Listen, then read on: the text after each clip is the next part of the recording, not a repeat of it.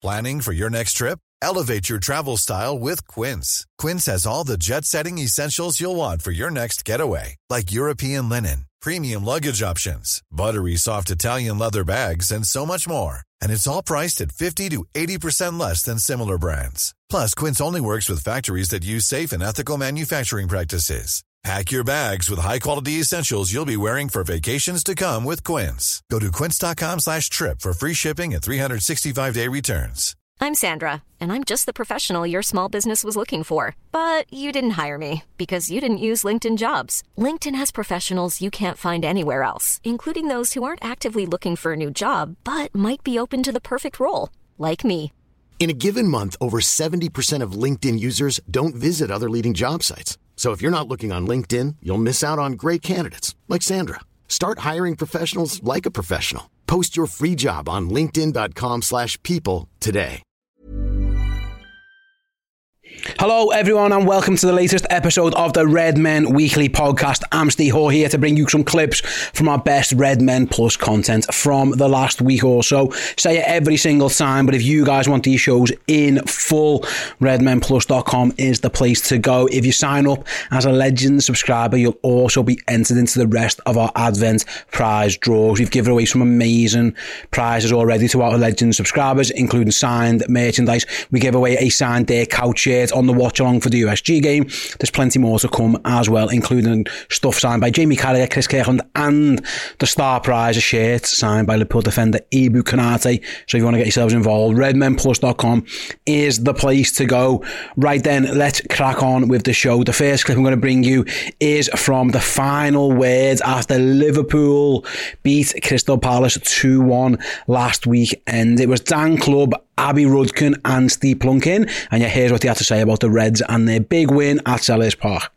I guess the talking points really one was obviously Alisson Becker being back so mm. soon. I think Jurgen Klopp said he trained on the Thursday and he was going to train on the Friday, but. There's two sort of angles to this, I guess. I guess one of them is sort of he was clearly ready. He's Alisson Becker. Yeah, It, it's what you do. You can't you can't have the best goalkeeper in the world and think actually looks like he's fit, but we'll we'll stick with Raheem. You know, eh, let's be honest. This spell we've seen with Kelleher hasn't been as fruitful as the last one. You know, we've we've sat and discussed what the future looks like in previous shows. Alisson Becker's Alisson Becker. If he's available, you play him. He's the best goalkeeper in the world, and, and I'm sure we'll get on to his input into the game. But I don't think that that's a decision you can. It doesn't take very long to make that choice, does it? that's exactly it, isn't it? Abby? And I'll stick with you on it as well because Steve's right. You know, they probably were quite surprised by his sort of recovery because I think the initial thought to it might be maybe Manchester United game. He might not even make that one. All of a sudden, we're hearing he's training. He's posting on Instagram pictures of his gloves. Everyone going, "Hang on a minute, like he could be back here." And Steve's right. Like when Alisson Becker is ready, he plays because you can't have Alisson Becker ready and take him and sit him on the bench or not take him. It just it just can't happen, can it? I think Klopp said it was touch and go for the Man United game, so I just wasn't expecting it at all. But that's exactly what you want to be seeing going into these games after the way Kelleher performed. I honestly think if Keller would have done a few okay performances, maybe he wouldn't have risked them for this game, but it was shocking. Like, if a few of his performances were shocking, that my nerves were just going, and I just thought, just put Alisson in. Even if it's 80% of Alisson Becker, you just know it's probably it's probably going to be world class anyway. So, and obviously, he, he has a he has a brilliant game. I mean, he doesn't save the penalty, but No. can't blame him for that. No, absolutely, and we'll touch on his, his exploits in the game in a moment. Um, the other talking point, Steve, was Jarell Quansah, really. Now, again, there's angles to this one, if you like. Now, it could be as simple as, you know, we need to rotate our defenders, so Quansah gets a game. It could be even as simple as Jarell Quansah was the right man for the job. However, a little sort of, a little piece of me, a little sort of mischievous piece of me, thinks that because Klopp was asked about signing a new centre back in January in his press conference, obviously his Joel Matip injury, mm. and he immediately kind of hit back at that and said, "No, we don't need one," you know, like doubling down on Quansah, and then it just so happens he starts in a couple of days' time. I thought that was interesting.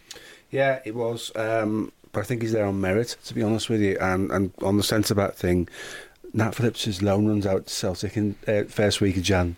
Yes, so, so he's back um, at, at the club. So we've got five centre halves. So I'm I'm a bit like that whether we were going to sign anyone anyway for that reason. And and Quansah's probably solved that problem. And when he broke into the side, I remember being in here saying he might save us 50 million quid at some point in the future. Well, that 50 million quid could be right now, in all in, in all honesty. Um, I, I think he's there on merit. I think he, he shows an awful lot of promise. He's got lots of traits from Van Dijk. You know, he, from a distance, they, they almost have a very similar playing style, don't they? Um, he likes to step out with the ball as well, sort of Matip-esque. Yes. Um, but but I think I think more of a concern for us would be the form of Konate potentially, and there's a reason why he came in and it wasn't Konate. You know, big big kudos to him, massive show of faith to put Yeah. two centre backs on the bench and play him. Yeah. and and I, I think it's great. I think it's really good for the football club. I don't think he, you know, the, the penalty aside, which is a bit of a weird one. Mm. Um, I don't think he had a bad game. I think he did very well, and it bodes well for the future. Yeah, absolutely. I'll get your thoughts on it as well, Abby, before we do get into the game itself, because Steve's right, and I've been really impressed by Joe So I've been a little bit surprised by actually how quickly he has developed into this, because it didn't feel sort of coming into the season. I was, I was pleasantly sort of pleased with what I've seen in pre-season, but didn't expect him to have such a big role, didn't expect him to be so impressive either. But it is a show of trust from Jurgen Klopp to start him in this type of game, of course. As Steve mentions it there, obviously Konate and Gomez both been on the bench. That speaks to how highly things are Quansah. But does it also speak to the way we have to manage Konate's minutes in particular? Because Steve mentions form, and that's a conversation. But for me, it's actually more of a fitness concern we've got around Konate, especially now, because we know we can't play him four, five, six games on the spin because he will break down. Hmm, I think you can say that about a lot of them, though. Like the likes of Gomez and obviously Matip, Matip's injured now, as well as Konate. The injuries have always been an issue, and if you've got the likes of Quansah coming in who might not be likely to get those sorts of injuries, then it's great. Like I feel like I'm repeating myself saying it, but if we'd have went and signed him for 40 million in the summer, we'd have all been like, "Wow, that's amazing." Obviously, Klopp knew something that we didn't know in the summer, because I was shouting all over the place saying that we needed centre off. So, I mean, Klopp knows a lot more than I do. Even with substitutes and stuff, I was I was having a go, and he gets it right every single time. So yeah, I'd definitely say it could be based on Konate's form as well. Hmm. I mean, I think Gomez was sat there waiting to come on for Trent a lot of the time, and yeah, I'd, I'd definitely say it's based on form. I don't want to rip Konate too much, obviously, but.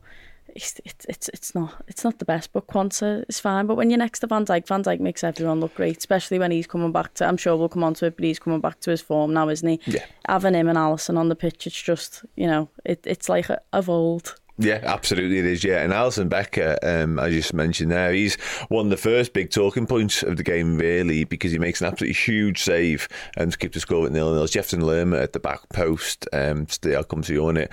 This is we we kind of referenced it there in the opening gambit, but this is why you put Alisson Becker back into the team. Is it because when those big moments come along, he he stands up and he absolutely saves us once again. Ironically enough, on the five year anniversary of the Napoli night at Anfield, when he definitely saved us then. Um, he did it again the weekend. Yeah, it's it's kind of. I don't even think Kelleher gets anywhere near that ball. That's no disrespect to him. Alisson's just got this thing about reading the game, and good goalkeepers go into spaces where the ball, where they think the ball's going to be alien. For that reason, he gets there. It- obviously, it pops up and it's cleared. Um, but we sit here every week and we talk about Alisson Becker saves and we talk about the best in the world. And we've become accepted of that fact that we're going to see one of these a game, and that's a measure of his performances. That it's it's it's normal. Mm-hmm. It's almost normal. We give away chances. We know we give away chances. We all, we are always going to give away chances with the way we play, especially with the way the midfield sets up. There's op- options to get at us a little bit. It's nice to have. In fact, it's wonderful to have that, that sort of cushion at the back there, isn't it? And Abby alludes to the fact that when he comes in and Virgil comes in, it's like uh, team of old. It's an assurance, it's a calmness, and every time he does that, all the players around him start to think, "Do you know, we probably shouldn't let them get that chance, but but he's got it covered. It is ridiculous. I think you know the conversation in lots of Liverpool fans, the old and the new, is who's the greatest Liverpool goalkeeper of all time, and I don't think there's there's a hair's breadth between him and Ray Clemence right now, and longevity probably works in Clemence' favour. Um, th- that's high praise indeed for Alisson because Ray Clemence is revered by most of the people who- who've been around Liverpool Football Club for years as the best. Yeah.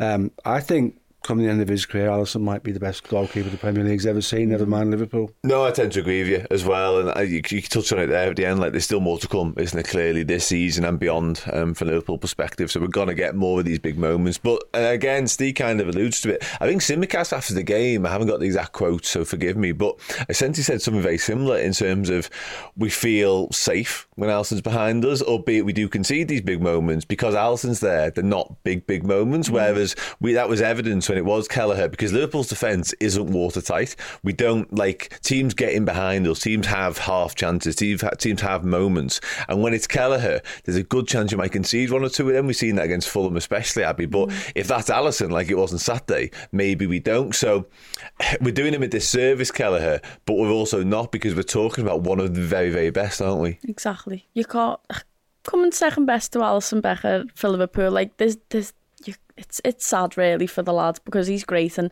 like I've said in previous previous shows he could start for at least 10 to 15 Premier League yeah. sides. It's just a shame that he's sat on our bench but not for us because you know he is great. It's just when you've got Alisson Becker there you can't expect him to be having two Alisson Beckers on the bench. And you could sort of see when in the players when Kelleher was playing they were so once he'd made a few mistakes because everyone was a bit reluctant to pass it back to him and things like that. Everyone seemed a little bit nervy, but the moment Alisson's there, mm. it's hmm. the same with me. The moment you see Alisson's name on the team sheet, you just you feel relaxed. It's just like, oh, thank God for that. Even though the whole game, I was sort of thinking to myself, like, no one hurt him. And I'm pretty sure Nunes jumped on him at one point when he made a big save. And I was thinking, why are you doing that? Don't hurt him again. You know, you've just got to protect him at all costs. But yeah, it's definitely, it's, it's huge that, that he's back. Nice one to Dan, Abby, and to Steve for that one. Let's move straight ahead to the Red Men Biased Football Podcast, the one show a week where we get to have a little chat about everybody else. Sometimes laugh at them, sometimes give them praise, and everything in between. This time you've got Paul, Chris, Chris even, Chloe, and Dan having a big old chat about some of Liverpool's Premier League rivals. First and foremost, Arsenal um, squeaked past Luton, Dan. Mm. Um, Declan Rice with the last gas winner. It was so tantalisingly close. All they had to do was just head it away one more time. Um, and they never. And Arsenal scored, and they got another one of those moments where they got super excited and tearful on the pitch. Uh, yeah, they do a lot of that, don't they? The old over emotional celebrations, and I think Spurs were guilty of that as well early season. All that's come crashing down now, of course.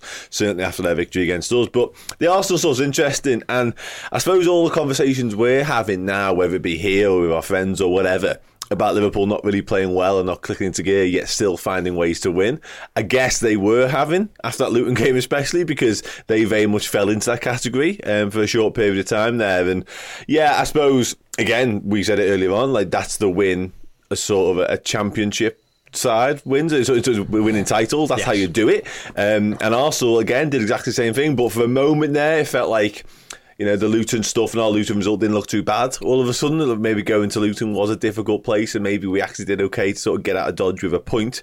Um, but as it turned out, you know, you've got to credit Arsenal, I suppose, in midweek to go there and do what they did and sort of keep fighting tooth and nail to the death. And the Declan Rice factor as well at that point looked like it had paid off big time. Well, you know, I'd said in the pre-season, Chloe, that for a hundred million pounds, I wasn't sure that there was a hundred million pounds worth of improvement to add to Arsenal's side with Declan Rice. But actually, that's a that's a handful of really important goals he's already cropped up with, and that could be one way in which you sort of start to pay that fee back for the deal. Yeah, um, he's obviously a, a, brilliant, and he was the best in the in the market. To be perfectly honest, City also wants them, but we ain't going to pay that much money. Uh, surprisingly, I wonder why. Um, so yeah, Arsenal managed to get the the the deal done. And to be perfectly honest, he's been boss for them. He's come up with some big goals. Um, he's all over the pitch. He balances their midfield a lot better as well. I mean, you think about it, if it's him not playing, it's probably Jorginho in that role, and that is just the the, the worlds apart, aren't they, in terms of their ability now? So, um, yeah, it was for me. I was just I was frustrated with Luton because the foul I actually the gave away is just, just runs ridiculous. into him is ridiculous. Yeah, there's like the ball. They're in their own half. Arsenal are in their own half with their back to your goal. Just either make him bring it down or he's got to get a flick on it and there's no one behind you that's going out for a throw-in. But instead, it's the we've not been here before. We might get a point against Arsenal, massive, and he's just his adrenaline. He's just decided to make one stupid foul, uh, and instantly when when that happened, I said, yeah, they're scoring from this because sometimes when you're so stupid, you get the consequences you deserve for it, um, and that was their consequence, Luton. It's just, just head it. It's Yeah. Luton. Yeah. If you can't head away long looped balls into the box, then there's nothing down for you. I the thing that gets gets me about the whole Luton thing is every time I watch them, I can't figure out how they got into the Premier League, and I can't figure out why they're not getting absolutely annihilated 5 0 by everyone every single week. The only players who look like actual footballers who play for them is Ross Barkley, who looked looked brilliant actually in both in both games, and obviously Andros Townsend, just just just jump ahead. Obviously, uh, gets an assist for the goal at the weekend as well. Um, but like they can't control the ball. They've got it's that it's that very pro evo thing where you've got some lads who are dead fast but they've got no touch whatsoever. You've got lads who are big but have got zero pace, um, and then you've got a bunch of lads who just just just seem like generic footballers. But you know they've taken points off us, and they gave because they gave City and Arsenal hell two hellish Yeah, games. and it, it's got. I'm I'm the same as you. I look at them and think, well, what the hell? Like how? It's got to come down to the old school stadium, and mm. you know, players nowadays just aren't used to top tier players aren't used to playing in those type of atmospheres when the crowd's right on top of you. Doesn't matter if there's twenty thousand less than normal. They're all big sort of bowls, and the fans are too far away from the, from the from the players and stuff. It's just a gnarly little atmosphere at Luton, where I just think it shocks teams a little bit, to be honest with you. And they're sort of riding that wave at home, aren't they? Where they think because of the ground, because of the fans and how how close they are that they can get something out of it, and they're just they're just playing on belief more than anything and you know nearly two big results but not quite unfortunately mm. for us um in terms of big results though let's start um Chloe Bloxham midweek Villa at home Manchester City um so we were in the, in the studio and it was on post match. So it was like, obviously the, the second half was on post match. So I remember trying to do the post match content with kind of like one eye on the telly, um, it. Yeah, hundred percent. Particularly when they hit the post. Like I nearly, yeah, it was nearly game over. The table nearly went in the lot. Um, Villa were brilliant. Villa absolutely battered City. Yeah, um, we all know what Villa's home form record is like. Unai Emery, boss manager, the philosophy they're playing, they're really entertaining to watch.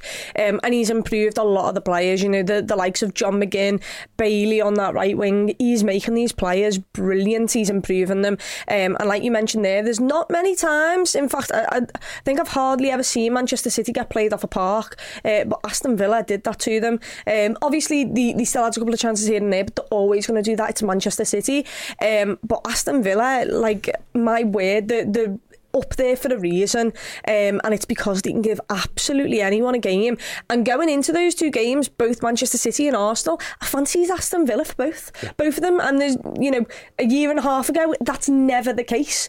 Um, so yeah, fair play to them. And uh, I obviously I was at Sheffield, so I couldn't fully see the game. Um, but all of the stats, everyone talking about how poor City were and how this isn't the same City that we all know of. Um, and Aston Villa have done us a, a little favour there, but they also need to do us a favour when we go there. Just lose against us, please. Thank yeah, you. uh, Chloe mentions the stats, Dan. Um, two shots, two shots on target for City to 22 and 7 for Villa. As much as City had Just the possession, ridiculous. 54%. That's nothing for them. Yeah. yeah. No, it was a mauling. It absolutely was a mauling. Pretty much from start to finish. I think City's last shot was in like the 11th minute or something outrageous like that. Like, that just doesn't happen for Manchester City, does it? You know, certainly not of this ilk um, under Pep Guardiola. It's, it's frightening. And all credit, you know, Chloe rightly says Manchester City might not be firing on all cylinders, not exactly purring at the minute, I think it's fair to say. However, Aston Villa, just getting applauded for me for this one. Absolutely outstanding. Unai Emery continues to sort of defy the odds a little bit, albeit 1 to 11, the Villa squad on paper is a pretty good Premier League football squad. Mm-hmm. It's definitely punching above its weight right now. And certainly doing that to Manchester City is punching well above its weight because, but he has this knack. We've seen it in Champions League, we've seen it with Villarreal we've seen it with Sevilla previously.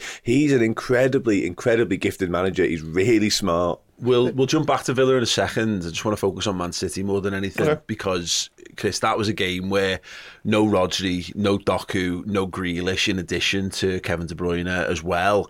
And, you know, we've seen it with Liverpool a lot where there's a tipping point where you take too many good players out of a side and then they really start to struggle. And that really felt like it's because on paper, I mean, again, it was still Haaland, Foden, Alvarez. Rico Lewis has been a good player for them so far. Bernardo Silva, Akanji, Stones, Gvardiol, Dias, Walker, Ederson. But yeah, once you get beyond that, that was that was that was the limit. You're missing the magic, aren't you? Mm. In in the side ultimately, and I think any team would struggle with that, of course. But I, of course, of, of course, they've not been at it. But I'm with Dan. I, I just think Aston Villa have been so good, and th- there's a wider conversation away from the games that interests me more than than that is, and it, it's more like what this is what a manager can do a good manager. You don't need 300 million 500 million a billion pounds to create a good premier league side.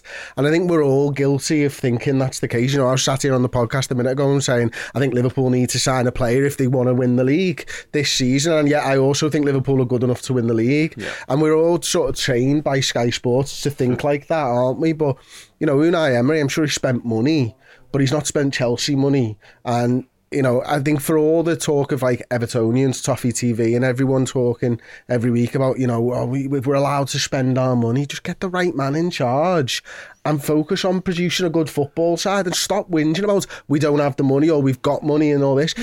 Aston Villa were in the league, what, three years ago? Mm-hmm. Look at them now. You know what I mean? Did, did, did they do it with a billion pounds? No, they did it by just going about the business the right way and trying to build a side that works. Yeah, no, absolutely. The City stuff though, Chloe, they um it's really interesting watching them go through this. And let's tie it into the, the weekend's game as well, because again, they get over the line at Luton, but they're a goal down. You know, and they and they have to dig deep to find a way. Erling Haaland picked up a little. Well, apparently he's been carrying a stress fracture in his foot, which is why he was out. He should be back for that. But I mean, again, for them, they'll see that as a note of encouragement of him being able to drop out and them still get the win. But um, they just don't feel invincible. And I think that's the most encouraging thing for them because this is now two spells in the season where they've had a little dip. Uh, the first one was the, the absence of Rodri for three or four games and they were awful for it. And then this one, obviously, he's, di- he's dipped out of it as well. But they just feel, yeah, they just don't feel like it's nailed on that they're going to steamroller everyone they come up against. Life is full of awesome what ifs, and some not so much, like unexpected medical costs. That's why United Healthcare provides Health Protector Guard fixed indemnity insurance plans to supplement your primary plan and help manage out of pocket costs. Learn more at uh1.com. Millions of people have lost weight with personalized plans from Noom, like Evan, who can't stand salads and still lost 50 pounds. Salads, generally, for most people, are the easy button, right? For me, that wasn't an option. I never really was a salad guy. That's just not who I am. But Noom worked for me. Get your personalized plan today at Noom.com. Real Noom user compensated to provide their story. In four weeks, the typical Noom user can expect to lose one to two pounds per week. Individual results may vary. I'm Sandra, and I'm just the professional your small business was looking for. But you didn't hire me because you didn't use LinkedIn jobs. LinkedIn has professionals you can't find anywhere else, including those who aren't actively looking for a new job but might be open to the perfect role, like me. In a given month, over 70% of LinkedIn users don't visit other leading job sites. So if you're not looking on LinkedIn, you'll miss out on great candidates like Sandra. Start hiring professionals like a professional. Post your free job on linkedin.com/people today. Cheers to Paul and to the team for that one. Next up, it's Journo Insight Time then. Again, I was missing for this one. I had a couple of days off. I think well earned. I think we all agree. But Dan was more than able to fit in and, uh, sorry, well, to fill in and have a good chat with Neil Jones this week. Spoke about the Matip injury, what Liverpool may or may not do in his absence. We had to check out what the guys had to say about that. We'll move on to transfers then. Uh, according to Team Talk, this is Liverpool hope to have the upper hand over Arsenal when they make their play to sign Fulham midfielder João Palhinha in January. Now, a lot has been said about João Palhinha. Obviously, the report goes on to say Liverpool have already held talks with representatives of the Fulham defensive midfielder.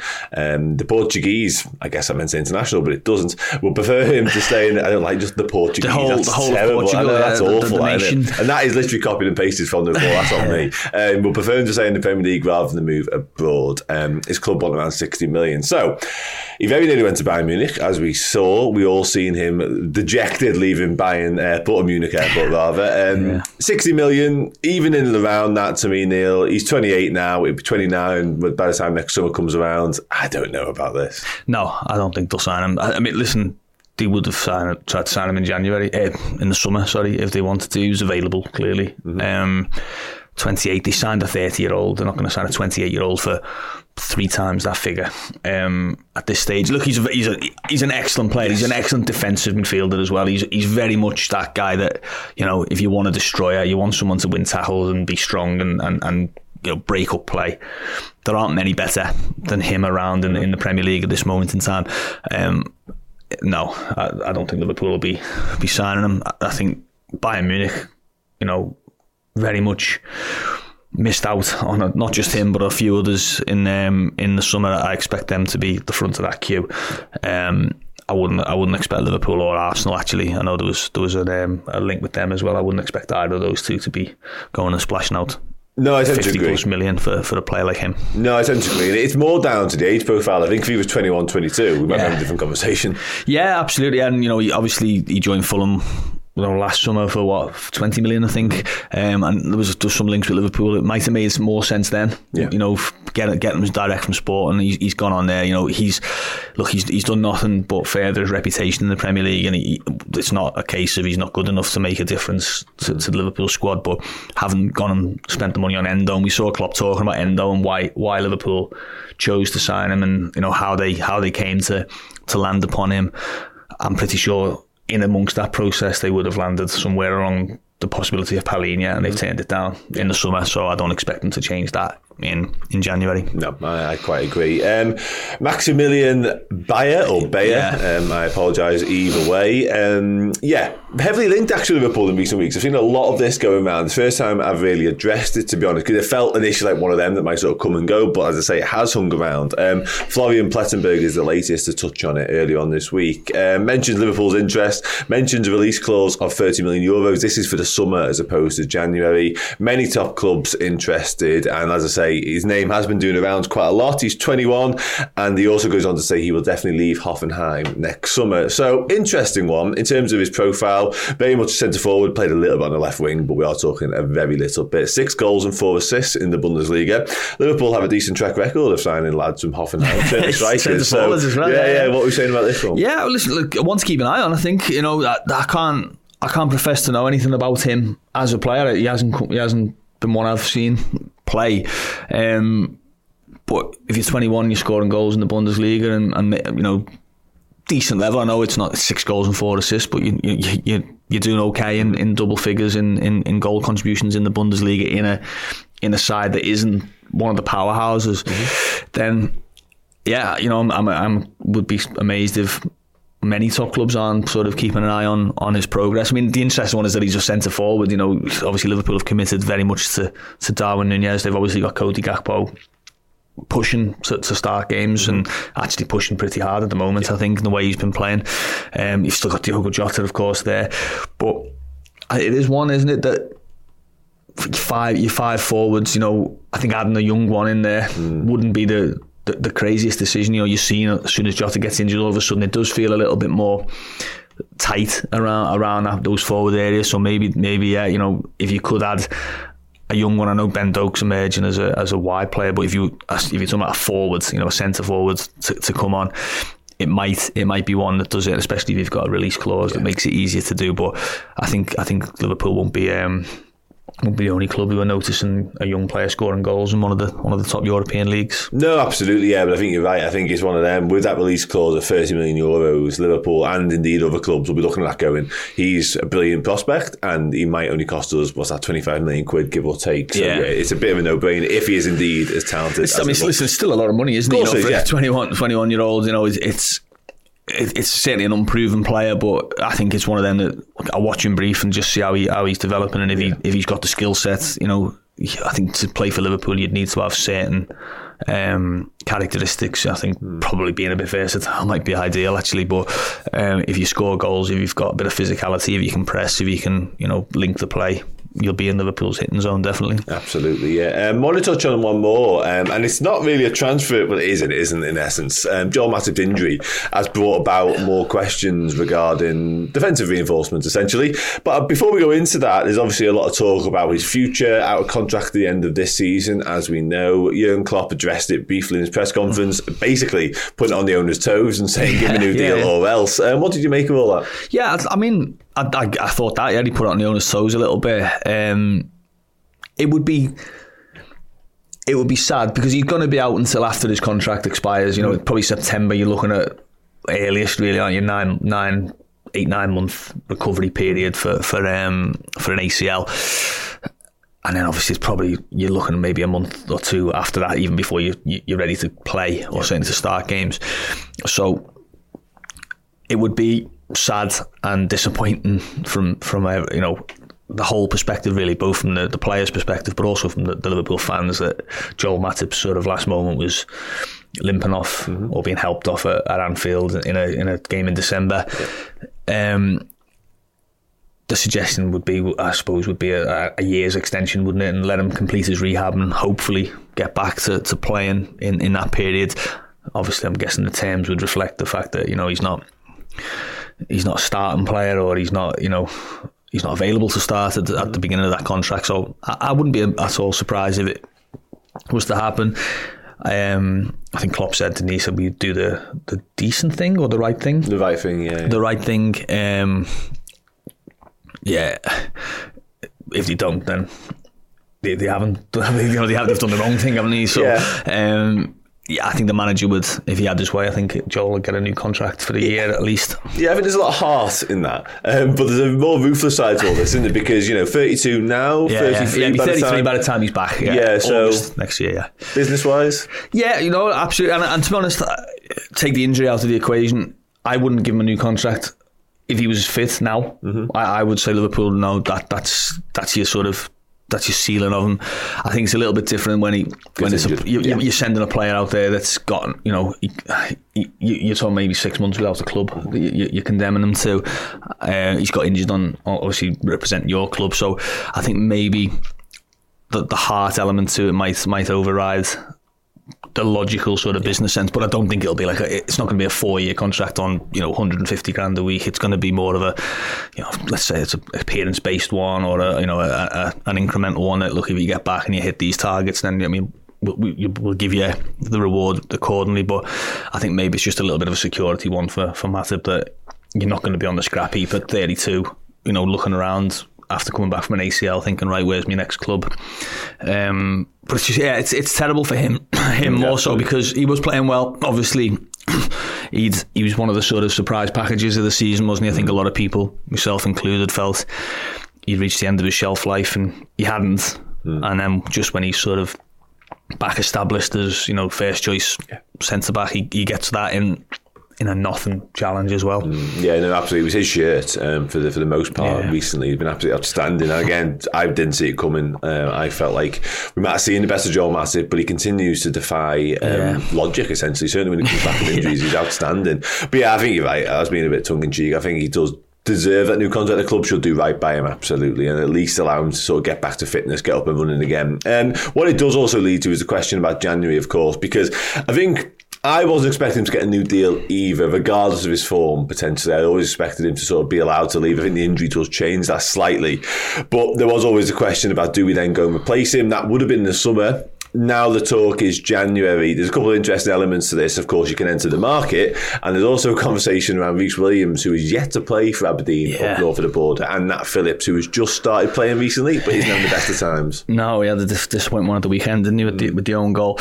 Um, yeah, I think Jurgen's quotes were, were sort of instructive, really, on, on Friday, wasn't it, before the Palace game? He, he said, yeah, you know, in the, in the ideal world, you just go and buy a, a top class centre back, but who's going to sell us one in the middle of the season? It has to be the right player, blah, blah, blah. That's what we've been saying, really, on, on shows, you know. If you can bring forward one that you were going to buy in the summer, and he's suddenly available, and, and there's no, there's no, um, there is a chance that they will. You know, we, we always say it going into January, it's a tough market and it's blah blah blah. But you can you can find them. You know, Liverpool have done it many many times in the past where they found a player in a tough market. You know, Yeah. Van Dijk, Coutinho, Luis Diaz, Cody Gakpo, um, Daniel Sturridge. They've done it many, many times. So that's the, that's the challenge this time. I think is it, you know is there a player that you want for the long term that's available in January? I, I would unless more players go down injured and you get to the stage where you've only got one or two fit centre halves for months. I don't see them making a sort of a, a stopgap sign and they go, oh, let's go and get Ozan Kabak. Mm-hmm. Um, the Williams and Phillips ones, look, they've done it before, obviously, without being cruel. If you're not getting an Aberdeen's team at this moment in time, and Aberdeen are not having the best of times themselves, mm-hmm. What what help are you going to give to Liverpool at, at, that stage? You know, it'd be a massive ask for Rhys Williams to spend six months or five months on the sidelines yeah. up in Scotland and then come in and be ready to play Premier League, Europa League, latter stages games. Nat, I think that's only till January, isn't yes, it? His, his thing. So that may Nat's probably more likely to be able to do that. Mm-hmm. And the way his career's panned out, you wouldn't back, bank on him. You know, you, you also you wouldn't bet against him coming back and being man of the match in the Europa League final or something like that. You know, he just seems to have those kind of weird um, turnarounds. Mm. I'd, I'd be looking at Williams coming back and then going back somewhere else on yeah. loan, um, as opposed to going into the first team. Phillips if he was coming into the first team, I think it would just have to be very much emergency cover because mm. he's been he was there at the start of the season and Liverpool let him go out on loan. Um, he hasn't played too much since. He's obviously not long term Liverpool's plans, yeah. but at least he's at least he's got the game. I think to just do a job for Liverpool. I yeah, think I think Williams Williams clearly you know, needed the loan to go well. And he's had, unfortunately for him, his last three have gone pretty poorly. You know, he's had Swansea, he's had Blackpool, he's had Aberdeen. He's not really had much luck with any of them. Mm. So I think he needs he needs to go and play somewhere else at this moment in time. Yeah, one hundred percent. Yeah, and just finally on this, if it was on you, what would you be doing in January? I get. I'd buy. No, I'd buy one. I'd buy a new centre back. I'd, I'd be. Listen, I'm sure Liverpool will be across a lot of situations who, who might be available. I'm sure they'll have a list of, of centre backs that they feel is are good enough. I'd be I'd be working through that list and trying to find one that's available in January. Most definitely, I, I think I think the short. I, I, think they were short.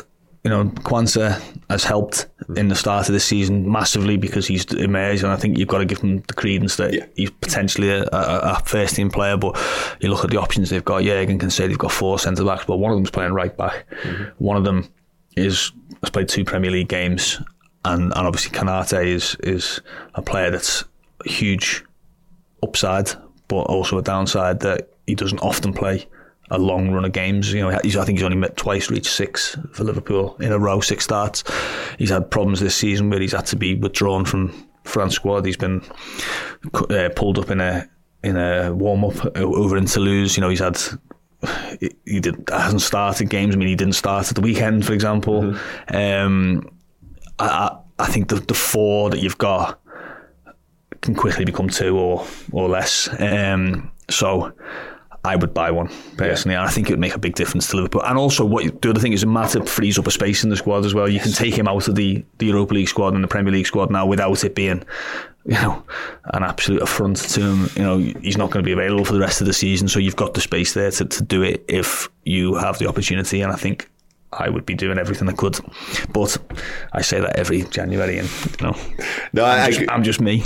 No, I agree with you um, for what it's worth. Yeah, I'm in the same boat to be honest. And the Konaté stuff especially sort of raises that for my liking because it looks like Liverpool are managing his minutes now more than ever. To be honest, um, like we had to do with Matip previously yeah, we'll certainly keep an eye on it. This Palhinha stuff's been up and down, hasn't it? We'll see where it goes. Neil seems to think not. Hopefully, well, hopefully he's wrong. Liverpool could do with another player, but yeah. Anyway, we'll we'll cross the January transfer bridge when we get to it. Right then, let's move ahead to the last clip I want to bring you. That is from today's opposition preview. Liverpool v Man United this weekend. I was delighted to be joined by Beth from the United stand to have a look ahead to the game. So yeah, check out what Beth had to say about the Mancs. Right then, Beth. Let's let's look ahead then to the weekend: Liverpool versus Manchester United at Anfield. We all know what happened last time. It hasn't been pretty for Man United at Old Trafford. Obviously, the sevens, but there's been other games like Jesse Lingard is the last Man United player to score at Anfield, and that was five years ago. It has not been a happy hunting ground for United, and compared to eras of past, even when you know, United were on top. It was never easy, but United would still pick up results at Anfield. Your Juan Matas and your Wayne Rooney's and your John O'Shea's. It's been a long time since you guys have had any of that. So looking forward to Sunday. Is the have you got any hope of of one of those type of performances, or are you more worried about that the fact that you know there's been a couple of hidings really, and that could be on the cards again? Yeah, I'm worried. I'm worried. I, I think anybody would be silly not to be worried. I'm really, really worried, especially after last year. I mean, if if if I've said this, and it's so unfortunate I'm saying this as a Man United fan, but I think if it's over three, it's just complete embarrassment. Again, like we can't go over three. Anfield is a really tough place to go for any team. You've not lost a game at Anfield all season, and our away record against the top six is terrible. So, and we've not even drawn a game this season yet. So when you look at it, you think that it does not look like a good a good outcome for Man United. The only sh- shred of positivity I have is that I feel like last season we went into Anfield away, we were actually in quite a good position in the league, and I think Man United fans were probably overly confident, and Man United themselves were probably overly confident, and we went there, and I don't think we were as cautious as we should have been. I don't think we give Liverpool enough respect as what we should have. And we, I mean, we got a hide in, let's be honest, like 7 0 is ridiculous. It's like this year, we're going in with such low expectations, and the team, I think the team will be put out there, if Erik Ten Hag isn't silly, will put out there to try and concede as little as possible. And if you can nick a goal, you can nick a goal. That'll be the way that we set up. So that gives me a little bit more hope that we're going to go into it with obviously a lot of respect for Liverpool and we're going to go into it with less expectation. So maybe we could get something from that. But I'm going to be honest, I, I just don't see anything but a Liverpool win. I've already predicted a 3 1 Liverpool win. Maybe we can nick a goal.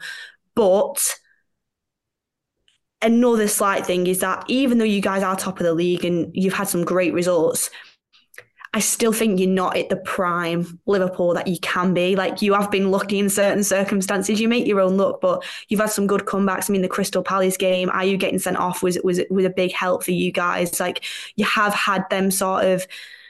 I think like you've not exactly gone out and, and battered teams this season. We will probably be the first one. So I do think you will you will beat us, but they're the only kind of shreds of positivity I'm holding on to right now we're recording this for clarity, by the way. Erik Ten Hag hasn't had his press conference ahead of the game yet, but we saw the other day Luke Shaw and Harry Maguire both went off injured. You, have also Lindelof is, is touch and go. Varane's been touch and go as well. There's, there's other injuries we mentioned before. Mount, I think Rashford, who knows, been ill. Bruno suspended. That well, we'll touch upon that in a moment. Casemiro, what what type of Man United team are we going to get? Because if you were trying to predict Ten Hag's eleven, now let's presume uh, Shaw and Maguire out. If, if you ran through it, how would you see him lining his team up?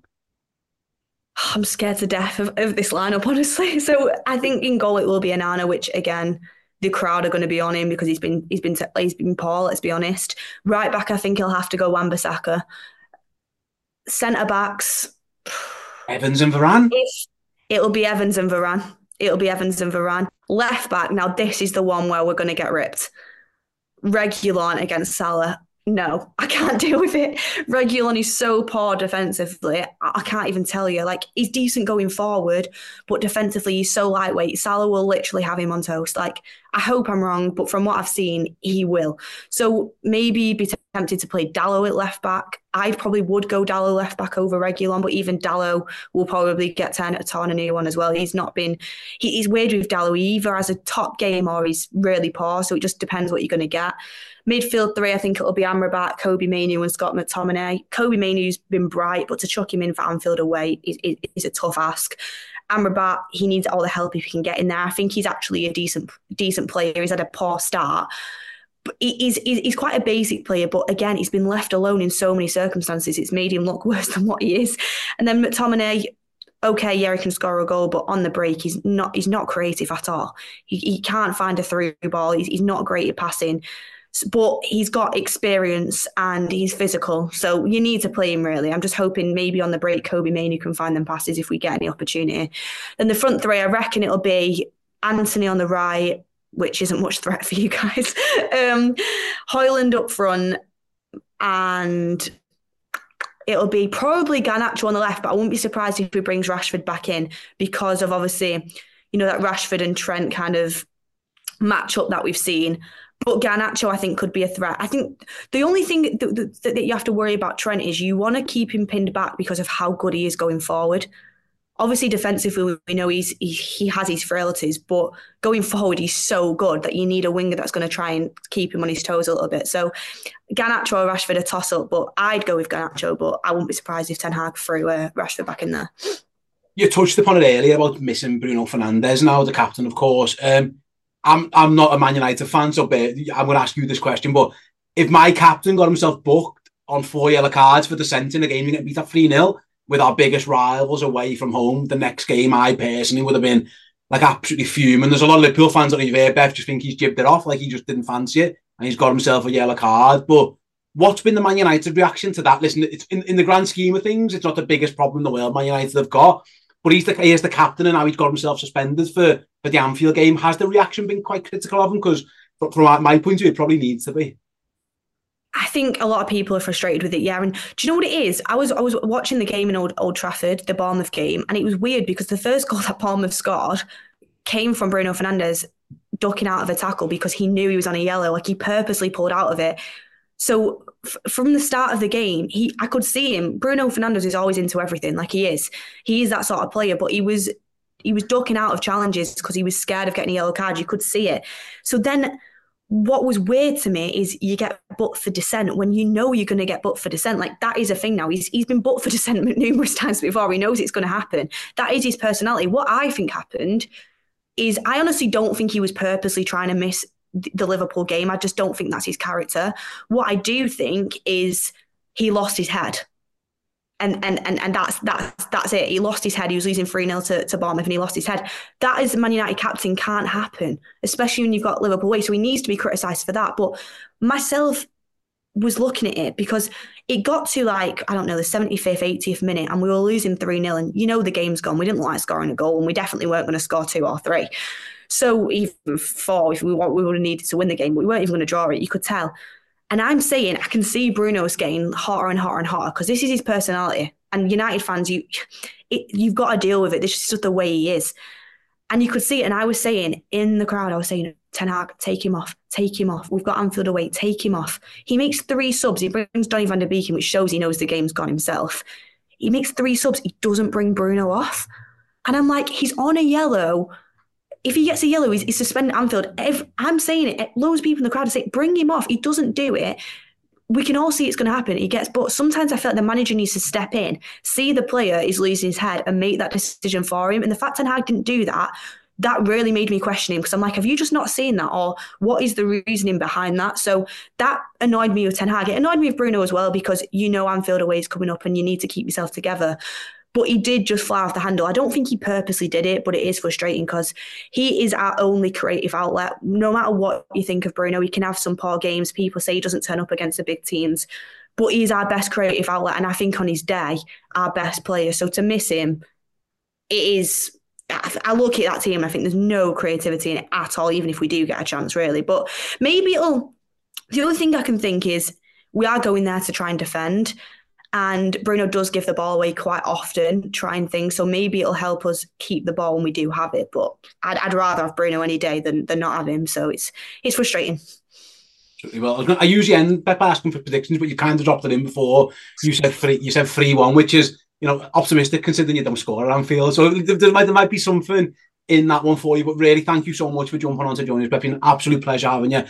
Thanks to Beth, thanks to everybody who appeared on the show, and thanks to you guys for listening to it. Like I say, redmenplus.com is the place to go if you want those shows in full, either in video and podcast forms each and every week. One quick message again before we head off. Just want to let you guys know you've already probably seen that our tickets for our Ireland tour is on sale now. Go to ticketmaster.ie. Search Redmen TV if you want tickets to come and see us in either Dublin or over in Belfast, Northern Ireland. However, we've also added the third day to a show. This time it is in London. Yes, we are playing the Indigo at the O2 on April 24th next year. Those tickets are available right now. If you go to our social accounts, you can find us on Twitter, you can find us on Facebook, you can find us on Instagram. Just search for the Redmen TV. You'll find the links for the tickets there as well. So yeah, Redmen live in London, Indigo at the O2, which is actually, I think it's the biggest venue venue we'll have ever done a live show at. So it's pretty daunting, but we hope you can see you there as well. Elsewhere, if you want to just search for the tickets yourselves, if you just go to aegpresents.co.uk, that's aegpresents.co.uk, you'll find us there for searching on us. But yeah, Redmen Live, it'll be me, Paul, Chris, the entire team, plus a very special musician who we'll announce shortly. Tickets are on sale now. Come and see us live in London. We'll have an absolute belter time. By the time April comes around, Liverpool have prob- hopefully have already won the League Cup. We'll be on their way to winning the FA Cup and the Europa League and the Premier League as well. So come and join us for what is going to be hopefully a huge, huge celebration. Loads of red men well, nonsense and shenanigans, really. Some music from a very special guest. So, yeah, tickets are available now for that one and the Island shows as well. We can't wait to meet as many of you guys as possible. Since the pandemic, we haven't been able to get out and about too much. This is the first time we've properly been able to do it without any fears, touch wood, of anything going wrong. So, do go and get your tickets for that one. And make sure you carry on tuning into everything Redmen. We've got you covered ahead of the Man United game. We've got loads of content pre-game, post-game and everything in between. The game itself on the watch along on YouTube and everything else you love about Liverpool Football Club and the Redmen TV combined this weekend. So yeah, thanks for listening. Go and check out all the amazing content and we'll be back with another weekly next week. See you all soon. When the Lexus IS went all in on the sports sedan, people noticed.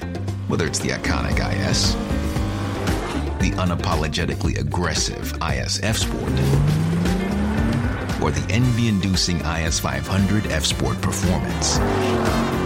The IS line is all in on stylish interiors, sleek exteriors, and unadulterated exhilaration.